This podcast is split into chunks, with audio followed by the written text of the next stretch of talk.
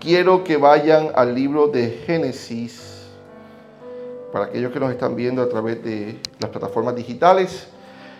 Mi nombre es Pastor Benji Pérez, de Iglesia Purpose Church, aquí en la ciudad de Homestead. Si no tienes una iglesia a donde congregarte, esta es una muy buena oportunidad. ¿okay?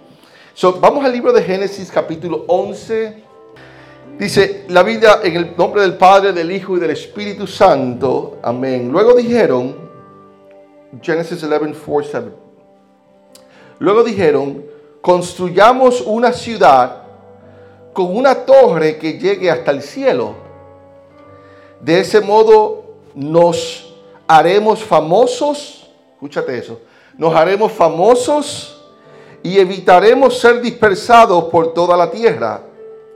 Pero el Señor bajó para observar la ciudad y la torre que los hombres estaban construyendo. Y se dijo, todos forman un solo pueblo y hablan un solo idioma. Esto es solo el comienzo de sus obras y todo lo que se propongan lo podrán lograr. Será mejor que bajemos a confundir su idioma para que ya no se, no se entiendan entre ellos mismos. La serie le hemos titulado La Conquista. Comenzamos la serie la semana pasada y le hemos titulado La Conquista y estaremos hablando durante todo este mes sobre la conquista. Diga, Dios me ha llamado, dilo, dilo, Dios me ha llamado a conquistar. ¿Cuántos lo creen?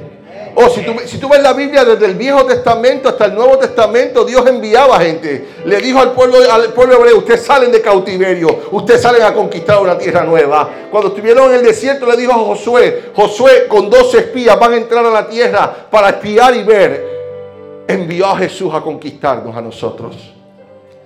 Envió a Jesús a esta tierra para que Él muriera por ti por mí. Aleluya para que por su gracia, dos mil años después, podamos decir, soy salvo por la gracia del Cordero. Nuestro Dios es un Dios de conquista, nuestro Dios es un Dios de acción, nuestro Dios es un Dios que quiere que sus hijos también conquistemos. ¿Y cuántos dicen vamos a conquistar en este 2023? Yo no sé tú, pero venimos a conquistar en el 2023, aleluya. Pero quiero iglesia que aprendamos cómo conquistar en el 2023. Cada ejército tiene una, una estrategia. Los ejércitos del mundo no se levantan diciendo, hoy vamos a conquistar, vamos a ver cómo nos sale hoy. Hoy porque hoy, hoy me siento con emoción de ser fuerte. Y se lanzan a la... No, no, no. Hay, un, hay una estrategia, hay un plan, hay una organización, hay una preparación, hay un entrenamiento constantemente para que luego obtengan la victoria si lo hacen de la manera correcta.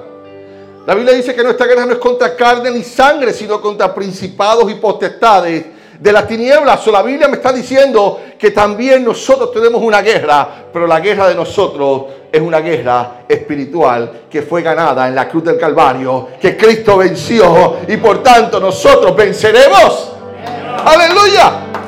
Oh, gloria a Dios. Sabes que el enemigo se levanta todas las mañanas queriendo lanzarte dardos de, fuego. Satanás es muy astuto y a los hijos de él le lanza dardos de fuego diciéndote estás derrotada. Diciéndote no tienes ni, brújula ni sabes para dónde vas y a qué camino te vas a enfrentar. Te lanza dardos de fuego y dices todo está perdido. Pero en esta mañana el Señor te dice que Él peleó la buena batalla de la fe por ti. Y así como le dijo a Pedro, Oraré para que tu fe no falte. Hoy el Espíritu Santo dice, yo soy tu consolador, aleluya. Y cuando la fe te falte, yo voy a estar contigo. Aunque el mundo diga lo contrario, las circunstancias digan lo contrario, lo que yo tengo frente a mis ojos diga lo contrario, el Señor dice, no importa, tú eres más que victorioso, tú eres más que victoriosa porque me tienes a mí, al Señor, al Rey de Reyes, al Señor de Señores, a Cristo Jesús. Aleluya. Iglesia, somos más que vencedores. Iglesia, cargamos la autoridad de Cristo. Iglesia, cargamos la autoridad del Espíritu Santo. Ojo con aquellos que quieren levantarse en tu contra y humillarte y quieren pisotearte, no importa que hay uno que pelea por ti la buena batalla de la fe. Y durante estos tres años pasados, todo el mundo hemos pasado situaciones difíciles, pero la iglesia también ha pasado momentos duros. El tiempo de pandemia, vemos cómo iglesias pudieron haber cerrado, hermanos de la fe, conocemos, se apartaron de Dios y nunca más volvieron. Vemos cómo la ideología en esta nación está cada vez queriendo indoctrinar a nuestros hijos con doctrinas diabólicas, con un espíritu del mismo anticristo donde claramente estamos viendo cómo a favor de la vida, algo que, es tan sentido común, hay grupos en nuestra sociedad que dicen, it's my choice, yo soy el que determino la vida, cuando no somos nosotros que determinamos la vida, aquel que, aquel que, que está en los cielos es el que determina la vida y la muerte.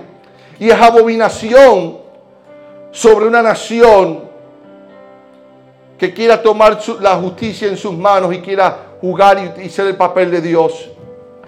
Y cuando le leí el capítulo de Génesis, capítulo 11, verso 4 al 7, veíamos la construcción de la torre de Babel.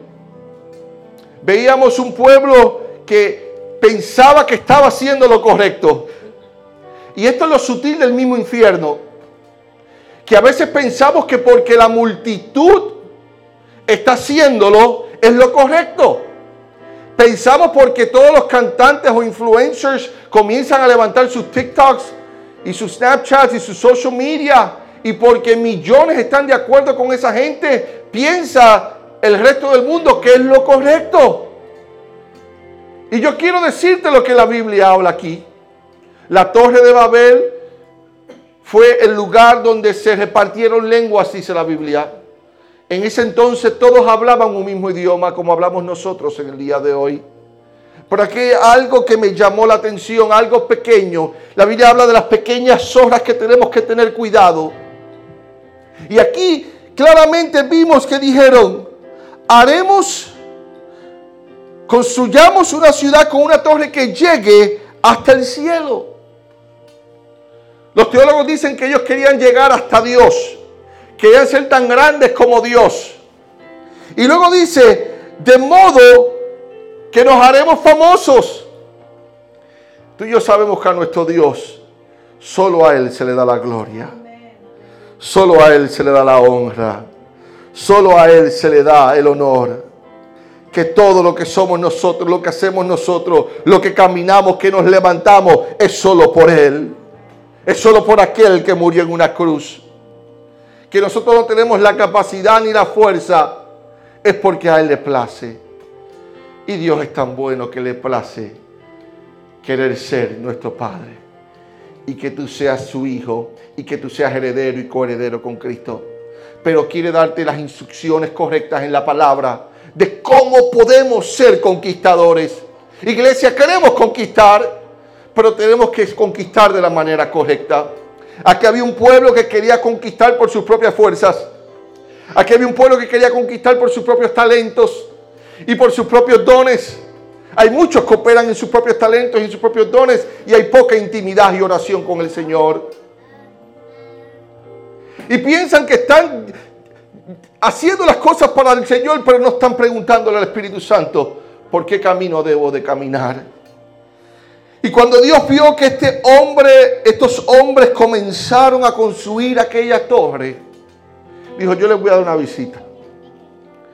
Yo les voy a hacer una auditoría. Yo les voy a caer de repente. Y aquí lo que hacía Dios llegando a pesar los corazones. Oh iglesia, que cuando Dios pese nuestros corazones seamos aprobados. Que cuando Dios pese nuestros corazones sean corazones que sean alineados conforme a la voluntad y el propósito de Dios.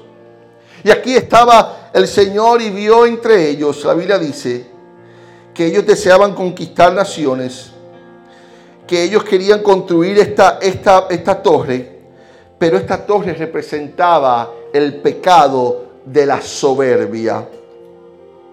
Por la voluntad de querer alcanzar el cielo y por lo tanto a Dios para parecerse a Él. Eso no había malo en conquistar. No había problema en que había una unidad, estaba lindo, había una unidad entre ellos. Todo parecía que marchaba bien. Todo parecía hermoso. Incluso si vas al capítulo, al capítulo 11 de Génesis, ellos hasta inventaron una ciencia porque cambiaron un tipo de construcción para que le diera mucho más fuerza para poder construir con más, con más solidez. So, hasta eso podíamos ver la capacidad y la creación de Dios sobre, sobre ellos. El problema que tuvieron fue quererse parecer a Él. El problema que tuvieron fue querer eh, ser con un corazón de soberbia. ¿Acaso no estamos viviendo en tiempos donde el humano se ha convertido soberbio? ¿Acaso no, no, estamos viviendo en tiempos aún peores que el tiempo de la Torre de Babel? ¿Acaso no estamos viviendo en tiempos como decir Sodoma y Gomorra? El espíritu del anticristo, tú lo puedes identificar por coopera en esta tierra. Tú dices, ¿cómo es eso, pastor? Claro, donde tú veas un, un movimiento que se levanta en contra de la vida es el espíritu del anticristo. ¿Quién vino a traer vida y vida en abundancia? Cristo. ¿Quién vino a traer vida y vida en abundancia? Pero el enemigo vino a matar, a robar y qué? Y a destruir. Todo lo que venga a matar, a robar y a destruir es un espíritu anti Jesús. Es un espíritu anti Cristo. So, yo tengo que estar pendiente, iglesia, a porque las masas estén haciendo este tipo de conductas no significa que es lo correcto ante Dios. Veamos el ejemplo de la Torre de Babel. Lo estaban haciendo aparentemente bien.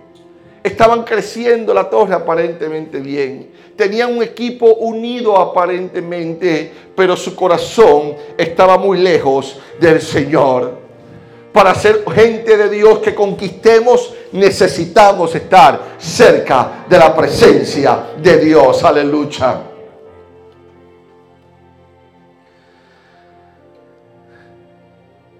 En esta nación vemos una cantidad de abortos impresionante. Todos los años yo cabildeo en, Tallahassee, en el estado de la Florida, yo voy a cabildear por la vida. Nadie me ha hecho un cuento sobre esto. Yo conozco este tema. Este año pasado estuve en el Capitolio en Washington, D.C.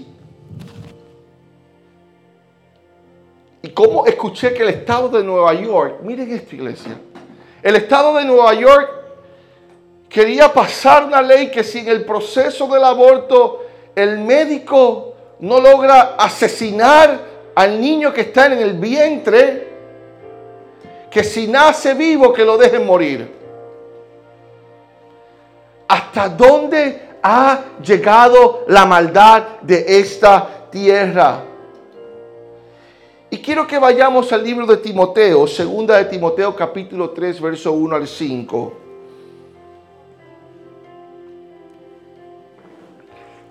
Y cuando el apóstol Pablo estaba escribiendo esto, estaba escribiendo tiempos proféticos y de tiempos finales.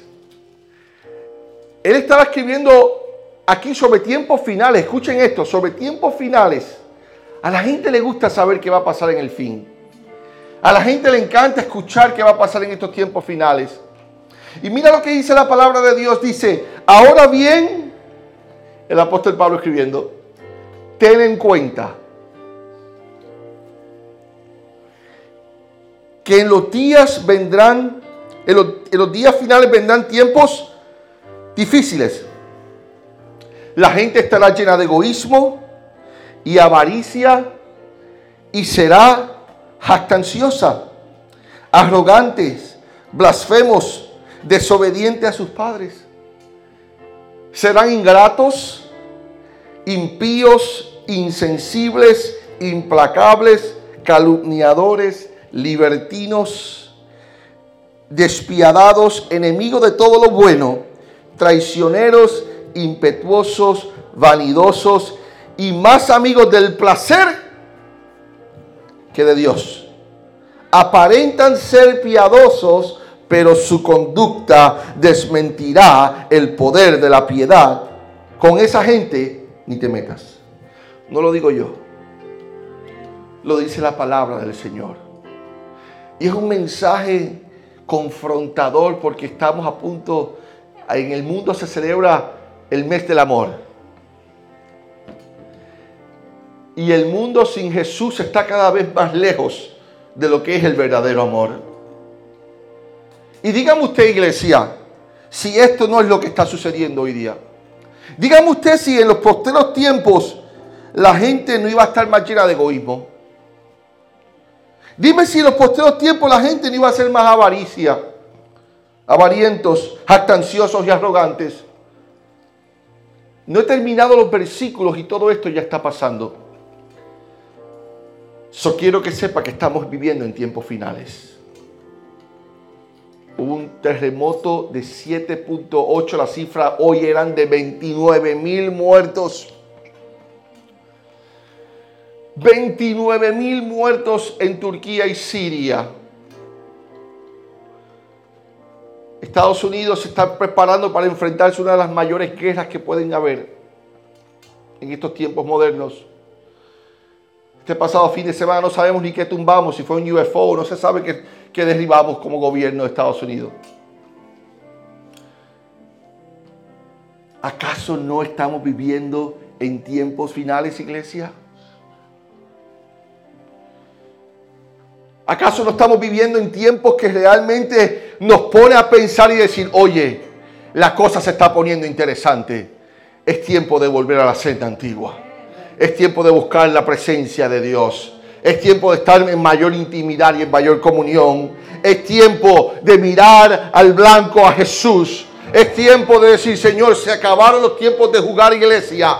Se acabaron los tiempos de estar creyendo el ser que solamente un domingo me es suficiente para agradarte. Hoy, oh, iglesia, quiero decirte es tiempo de tener mayor intimidad con el Señor. Porque la serie de la conquista en los tiempos difíciles, Jesús nos dará la conquista. Jesús nos va a dar la victoria. Y ahora es ¿Cuál es el camino? Ok, pastor, yo quiero conquistar. Yo, quiero conquistar. Yo quiero, eh, eh, el 2023 va a ser mi año. Pero ¿cuál es el camino? ¿Cuál es el camino? Jesús dijo en Juan 14, 6, yo soy el camino. Yo soy la verdad. Yo soy la vida. Y nadie llega al Padre sino por mí. Aleluya. Dáselo bien si se lo vas a dar al Señor. Fuerte, fuerte, fuerte, fuerte, fuerte. Aleluya. It's all about Jesus. It's all about Jesus. Es solo Jesús. Es conquistar ese primer amor que te amó, te a ti primero que tú a Él. Es conquistar ese primer amor en el mes de amor que se llama Jesús, que te conquistó a ti primero que tú a Él, que te dijo yo te voy a dar la victoria en este 23, pero hay un solo camino. ¿Sabe que la Biblia también habla en Proverbios, en el libro de Proverbios? Habla y dice que hay camino que al hombre le parece camino de bien, pero su fin puede ser camino de muerte. Vemos la torre de Babel que pensaban que iban por el camino bueno que pensaban que estaban caminando en el camino correcto, pero el mismo Dios tuvo que bajar a confundirle sus lenguas. Y ustedes conocen la historia. No podemos coger el chance. No podemos darnos el, el, juego, la oportunidad para, para, para, para a ver qué pasa. Para, para adivinar a ver qué pasa. Hay un solo camino. Y este camino se llama Jesús. En 1 Timoteo capítulo 2, verso 5 dice, porque hay un solo Dios y un solo mediador. Entre Dios y los hombres se llama Jesucristo, hombre. Aquí vemos nuevamente la palabra del Señor diciendo, oye, no pongas tu confianza sobre el hombre. No pongas tu confianza sobre los líderes gubernamentales. No confíes en un pastor. No confíes en un líder de la iglesia. No confíes en aquel que tiene piedad. Confía en Jesús, aleluya.